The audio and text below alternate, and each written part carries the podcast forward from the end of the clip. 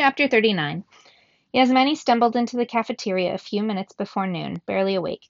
He could only open one eye at a time and only a thin little crack before switching to the other or closing them both for a second.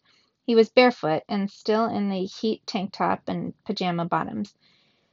He rubbed his face with his hand as he approached us.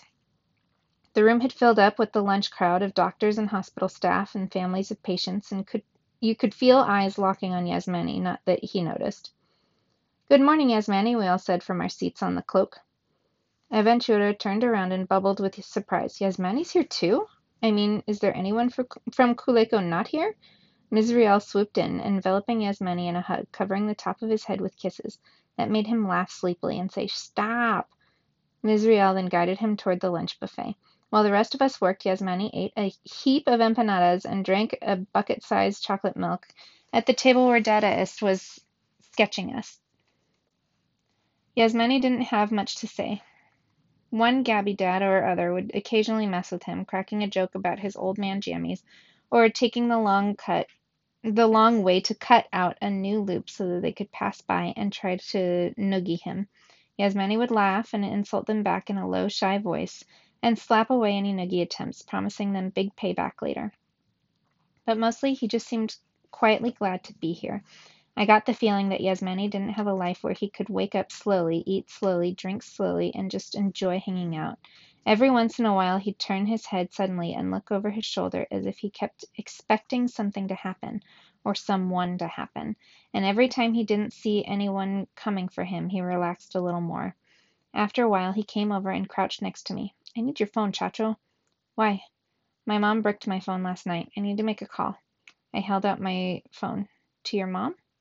He looked at me like a roach was crawling out of my nose. No, you sandwich. I ain't never calling her again. I need to talk to Principal Torres. Unlock it. I typed in my passcode and he went off with it to sit next to Gabi and make his call. Gabi, who hadn't even realized he was here until now, took her earbuds took out her earbuds and greeted him. When Yasmani made his call, they both talked to Principal Torres. After the call was over, Yasmani walked the phone back to me. Thank you, he said, his voice a little thick and formal. I don't think he was very used to saying those words. You're welcome, I replied, also thick and formal. You gonna be okay? He very kindly didn't notice me wiping my eyes. Gonna try, Chacho. Gonna try.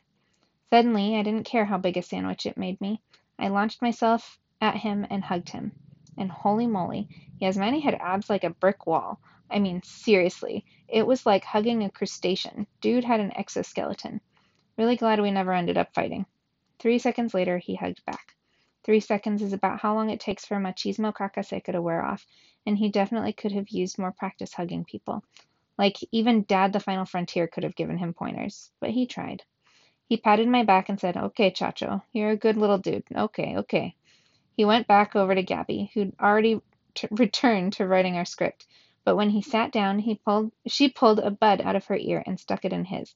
His head moved just an itty bitty bit to the beat of the music, just like Gabi's was. Maybe an hour later, four people entered the cafeteria. I knew two of them Principal Torres and Carrie Dad. One of the others was a police officer, and the other, well, he had on a knit vest over a shirt and tie. There are only two kinds of people who would wear a knit vest over a shirt and tie in Miami weather. One was an earnest teacher with great fashion sense, like Daniel Miranda Rivero. The other was a social worker. Principal Torres waved to Yasmani. He brightened when he saw her and nodded, then whacked Gabi's arm. She pulled the earbuds out of both ears. They spoke.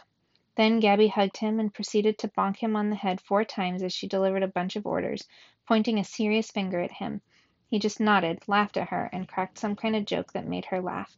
Then he jogged over to Principal Torres, and maybe, encouraged by all the practice Gabi and I had given him, he hugged her. Ms. Rial walked over to consult with Carrie Dad, the police officer and best man. Principal Torres crouched and talked to Yasmani eye to eye. He did a better job of listening than I had ever seen him do. Then Principal Torres guided Yasmani to Ms. Rial and the other adults standing there, and they all talked softly for a while. Some of the diners were staring. That happens whenever a policeman is in the room, I know, but I still wished they would mind their own business. After a little bit, Ms. Riel and Carrie Dad joined us around the cloak, and Principal Torres and Yasmani came over to talk to us. Well, said Principal Torres, I'm going to take Yasmani off your, your hands now. His aunt is making lunch for us even as we speak. But you're coming too, right? said Yasmani, looking at no one. You bet I am. I'm going to sit right next to you until you finish the paper on diabetes you owe me. Oh man, Yasmani said sleepily. I'll do it tomorrow. You'll do it today, Gabi yelled from across the cafeteria. Anyway, said, Ye- said Principal Torres, you have something to say, Yasmani? Thank you, everybody, said Yasmani. You're welcome, Yasmani, everybody said back, and then we all burst out laughing. And thank you from me, too, said Principal Torres. Yasmani is lucky to have so many people caring for him. You are all such wonderful people. Principal Torres was looking at me for that last sentence. Not gonna lie, I blushed. She waved goodbye, and Yasmani waved goodbye, and the policeman and vestman waved goodbye, and we waved goodbye back, and they turned to leave. But Yasmani broke off from Principal Torres and crouched next to me. Hey, yeah, um, do you know where Nurse Sotolongo is? I want to say thank you and goodbye. I gave him the oh, too bad shrug. Sorry, man. Her shift ended at 10. She's home and asleep. She won't be back until the night shift tonight. Yasmani popped to his feet. Why didn't you wake me, man? Now I missed my chance to be a gentleman to her. My, my dream someday is to be that deep guy who always says the right thing to everybody. I have my beard planned out and everything. So I stood slowly and, my voice dripping with wisdom, clapped a hand on his shoulder and said, Being patient is the most important part of being a gentleman. You are a submarine sandwich, he said, and walked out of the cafeteria. As he and the adults with him left, Gabi came up behind me. I've got good news and bad news. I turned to her. What's the bad news? My little brother is sick and Yasmani isn't going to his own home, and the world is full of horrible things happening. But she was smiling and waggling her eyebrows. So, okay, so what's the good news? My brother is stable, and Yasmani has a whole bunch of people, including my family, helping him, and I finished the script. It's pretty good if I do say so myself. I gave her a cacaseca smirk and took her tablet out of her hands and read the script right where I stood. She was wrong. Her script wasn't pretty good. It was freaking amazing.